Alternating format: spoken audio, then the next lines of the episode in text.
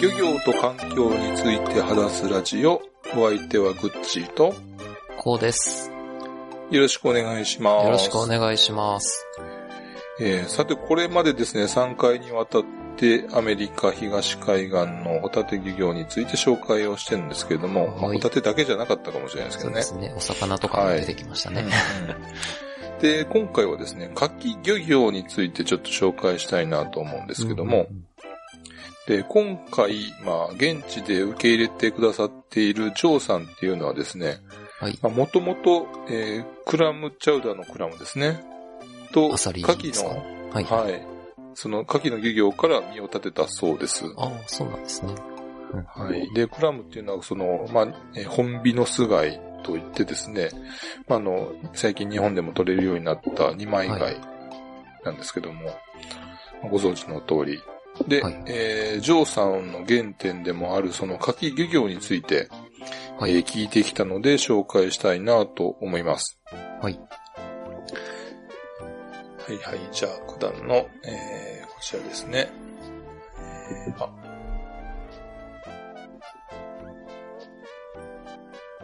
ポインターが出てこない。どうした？えー、なんか、あれですね。矢印は今、ちょろっと見えてましたね。来た来た来た。はい、ポインター来た。はいはい。えっ、と、前からですね、えーやっております。過去3回同じ図を出しておりますけども、今回はですね、こちら、ミルフォードという町に行ってまいります。はい。で、このミルフォードというのはですね、えーっと、コネチカット州にありまして、まあ、ニューヨークシティからだいたい車で2時間ぐらいのところにありますね。ここからここまで。はいはいはい前はストーニントンからここの、えーっと、ニューベッドフォードまでも2時間ぐらいということで。ああ、じゃあまあ同じぐらいの。うん。同じぐらいのですね。ですね。はい。で、えーっとですね、えー、沖合にはこのロングアイランド長島がありまして、はいはい。えーっと、波は穏やかなんですよね。だから、牡蠣の養殖、あ牡蠣漁業についても、あの、絶好の場所だということで、で、第2回でもまあ紹介したんですけど、えーアメリカの漁業っていうのはですね、沿岸と沖合で監督が違うということで、えーっと、沿岸は州政府、はいはい。で、沖合は連邦政府ということで、あの、牡蠣の漁業はですね、沿岸の州政府が管轄ということで、州のライセンスが必要と。ああ、なるほど。要はコネチカット州ですね。コネチカット州のはい。ライセンスを持ってるってことですね。はいはい。そうです。で、えー前回に引き続きまして、まずは日本の牡蠣の養殖業からと見てみたいと思うんですけど、はい。まず、日本の牡蠣養殖業、えーと対象している、対象となっている、えーし種類はですね、マガキですね。はい。えーで、このマガキというのはですね、えーっと、宮城だったり、えー瀬戸内海ではですね、ホタテの殻に、えー牡蠣の赤ちゃんをつけまして、えーそれを大きくすることで養殖を行っております。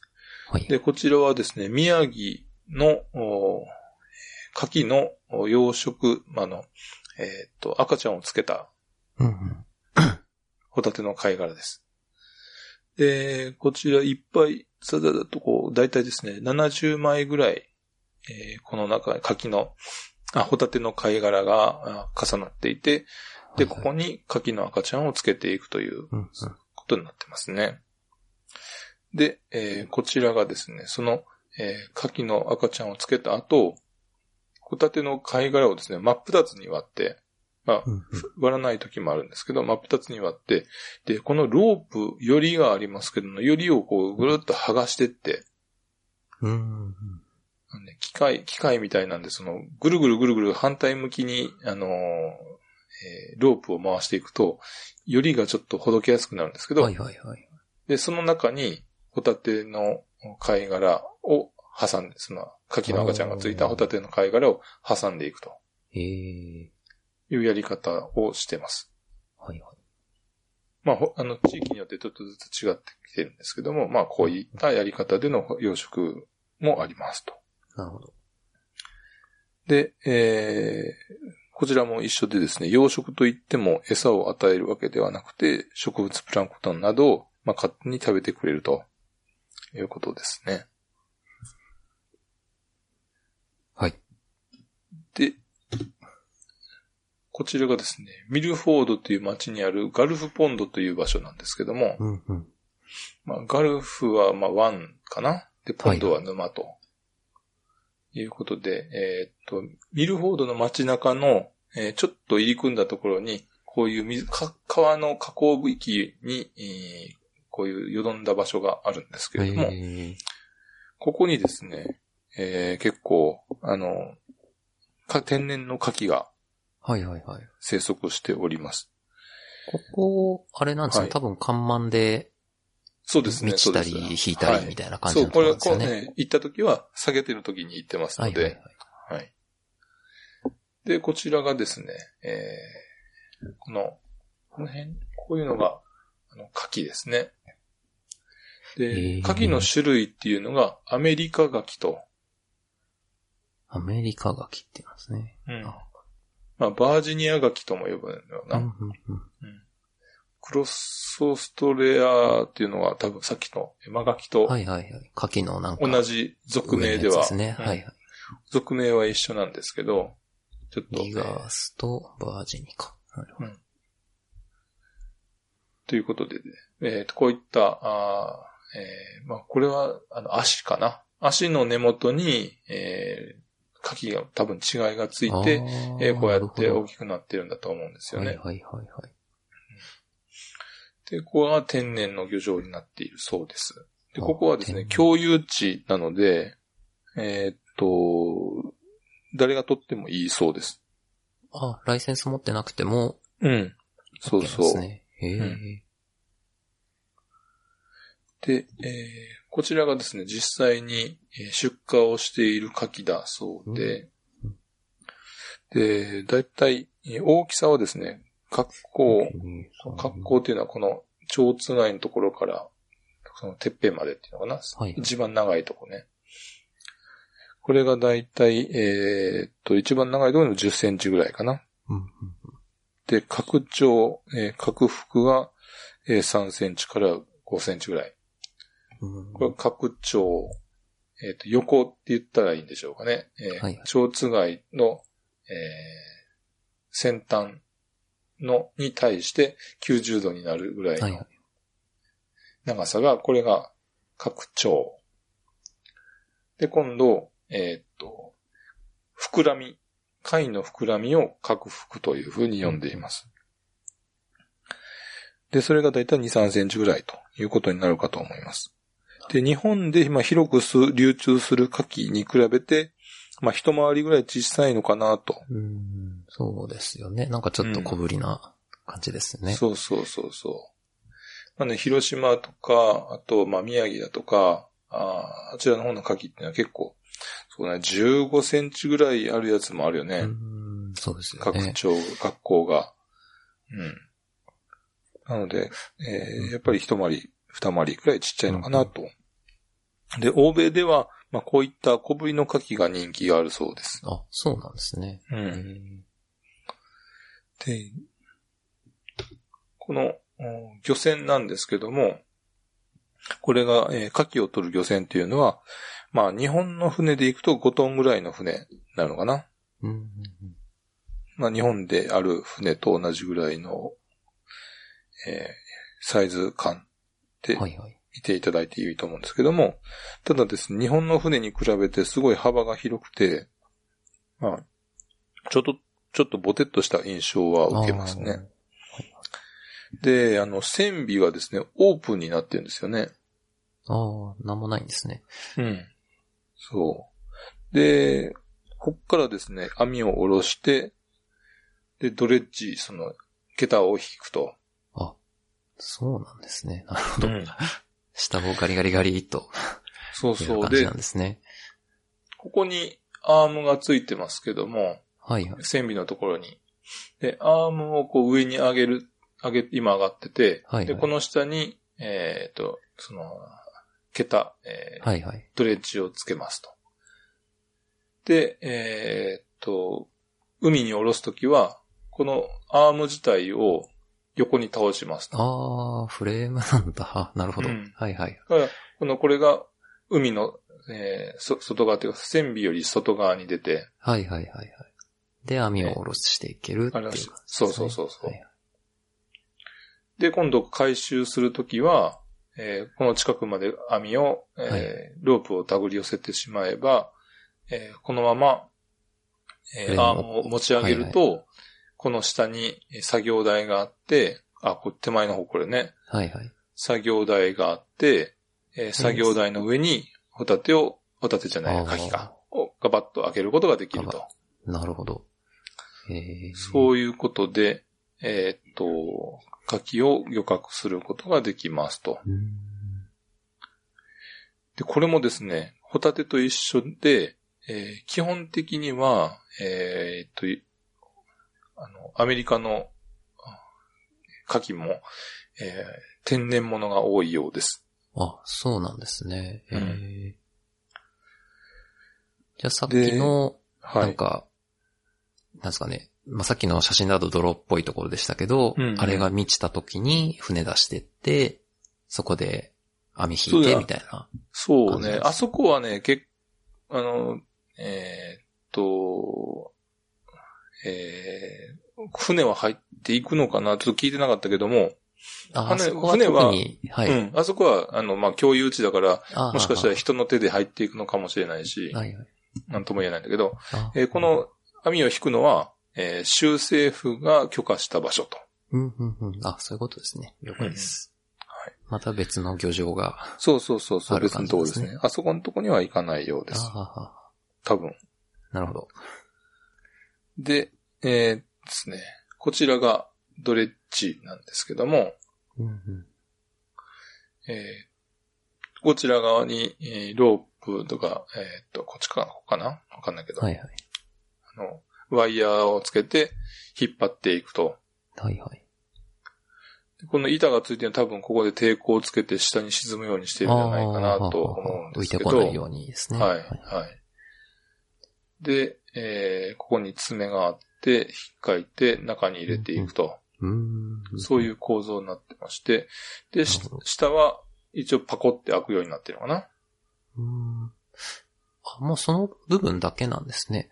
あうーん。なんか、ケツに網つけるとかそういうのではないんですね。もうこれだけってうん。感じまあ、こなんですね。こは多分全部網なん、ああ、あ網になってるのかな。あ、あそうそう、一回で取る量みたいなのはそんなに多くない。多くないみたいでですね。ね。そうですよね。うん。ホタテも結構ね、そんなに多くはなさそうだった。あ一そうなんですね回取れるよっていうのは。ううんん。そ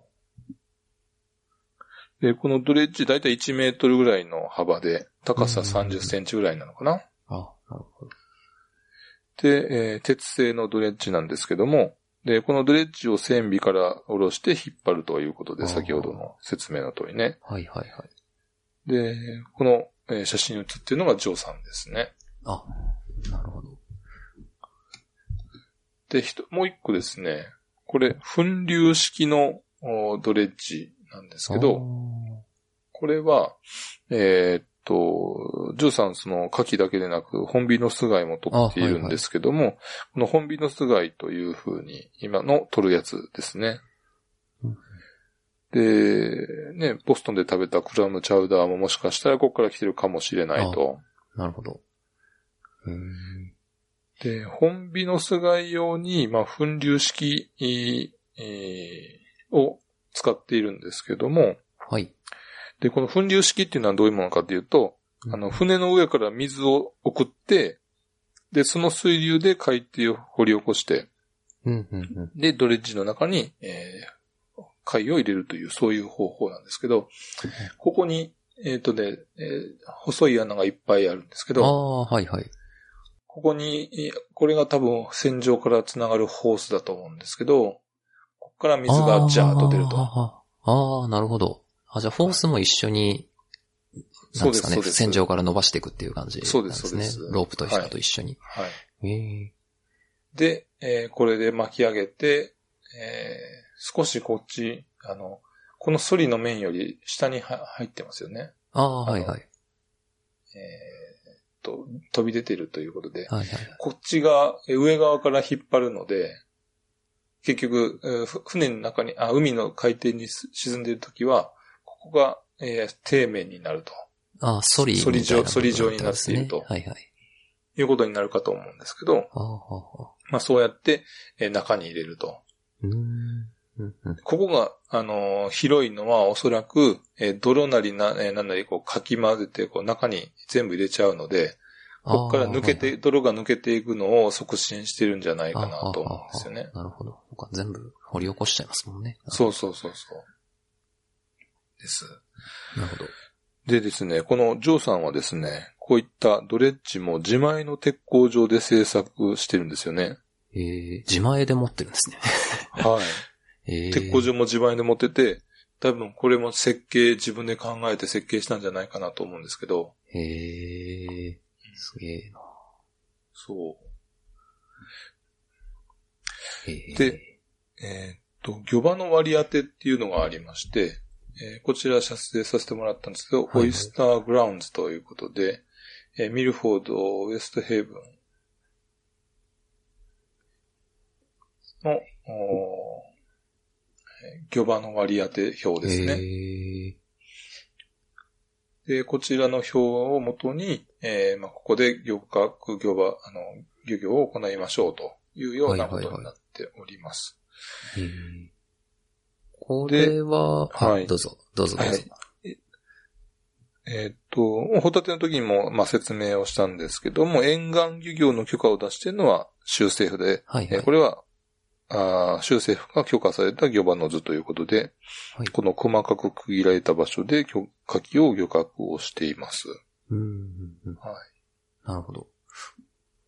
これ、これは、その、区画の中に文字書いてあるんですけど、こはれ、各、なんですかね、ライセンスごとに分かれてるっていう感じなんですか？そういうことです。はい。ああ、じゃあこの人はここで撮ってね、みたいなそうです全部載ってるっていう感じなんです。うんええあ、じゃあ逆に言えば、もうその人はそこでしか撮れないっていうことですよね。そうね。うん。そういうことですよね。うんじゃあ、まあその撮りすぎないようにと、その場所でですね、撮りすぎないようにとか、まあこの日はちょっともう撮りたいとかも割と自己責任みたいなそうね。とこもあるんですかね。まあそのもちろん許可の範囲内でですけど。うん。うん。えそえええう。ただね、こんだけ区切られちゃったら、はい。もう、ここ取ったら終わっちゃうよね。そうですよね。うん。そう。なんかすぐなくなっちゃうのかな、うんみたいなイメージですねう。ん。そうう。んただですね、えーっとですね、こうやって、カゴが、よあの、積まれていたんですけど、はいはい。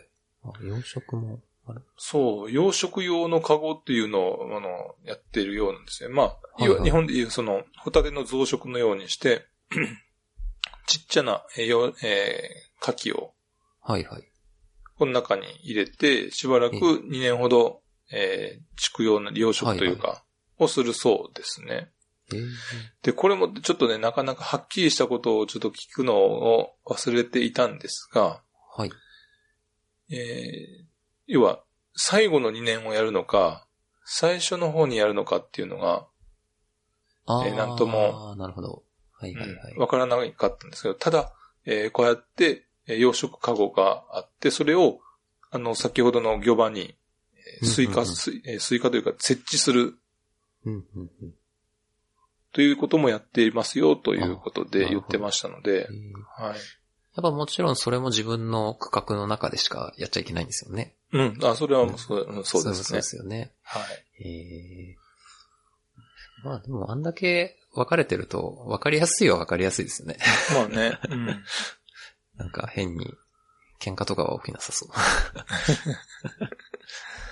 そう。で、こちらがですね、桟橋なんですけど、えー、実際、この、えー、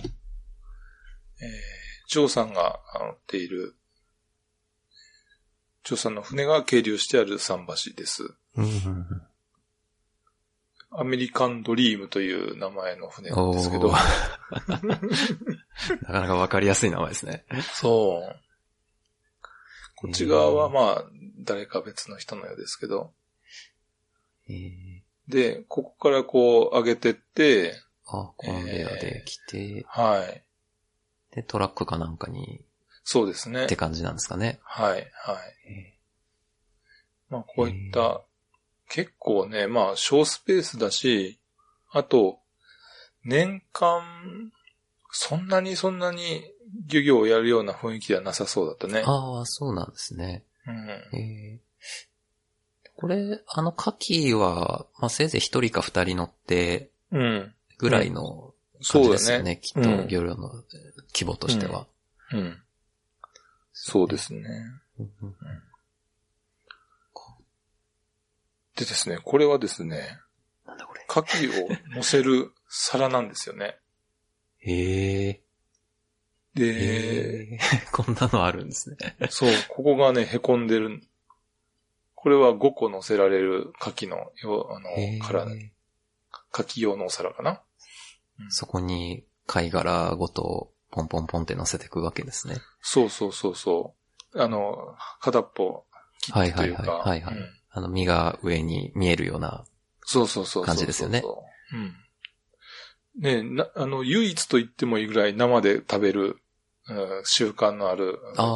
海産物かなと思うんですけど、でこうやって昔から、えーっと、こうやってお皿を作るぐらい、へえ。ね日本ではまだね、そうやった生牡蠣を食べるためのお皿をっていう感覚 そうはですね。ないよね。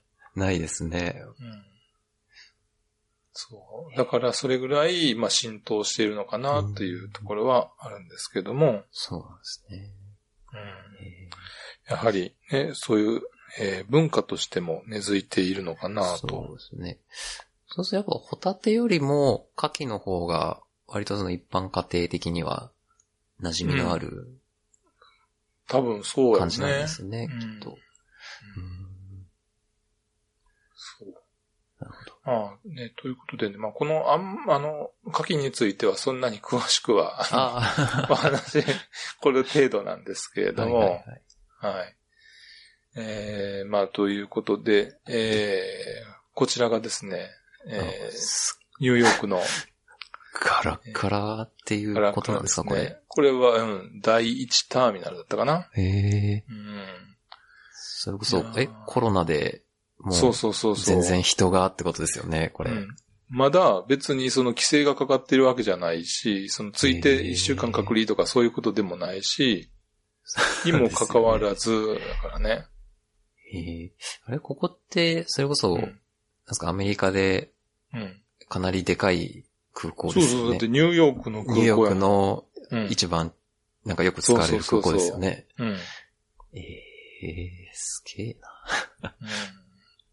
なかなかできない体験だったのかなとは思うんですけども確。かにええまあ、ということで、以上でですね、アメリカ東海岸の、まあ、旅行というのは終わりなんですけども、はで、まあ、当初も言いましたけども、その、えっ、と、二日ほど滞在に期間を減ら、よあの、えー短縮して、えー帰ってきたんですけども、うんまあね、仮の飛行機ではほとんど人が乗っていなかったので、その3列シートを横になって寝ることができたのと、うん。まあそこら辺は密を回避できていたということで、まあ、そうね。そういうことですよね。うん。この空港の絵もそうですけど。そうそうそう。まあ、ということで、この辺で、えーこのシリーズは終わりにしないなと思うんですけど、何か、えーシリーズを通して、えーご質問、えーご指摘、あと感想などありましたら。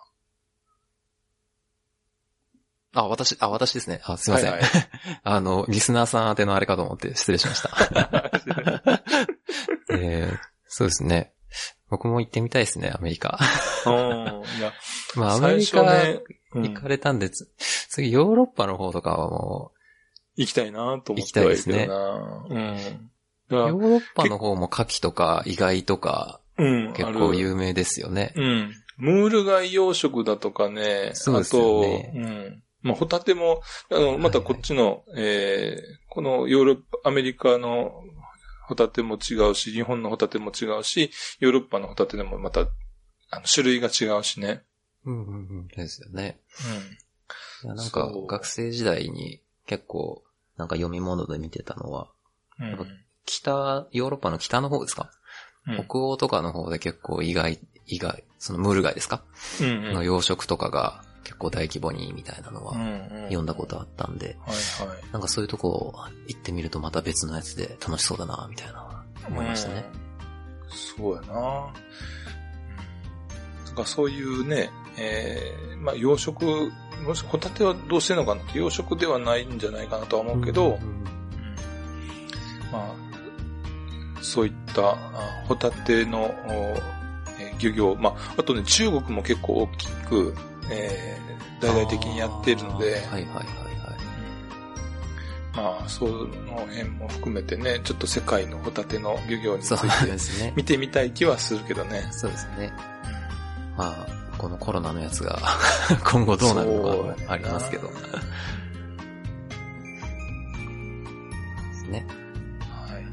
あ、ということでですね、今回はこのシリーズはこの辺にしたいなと思います。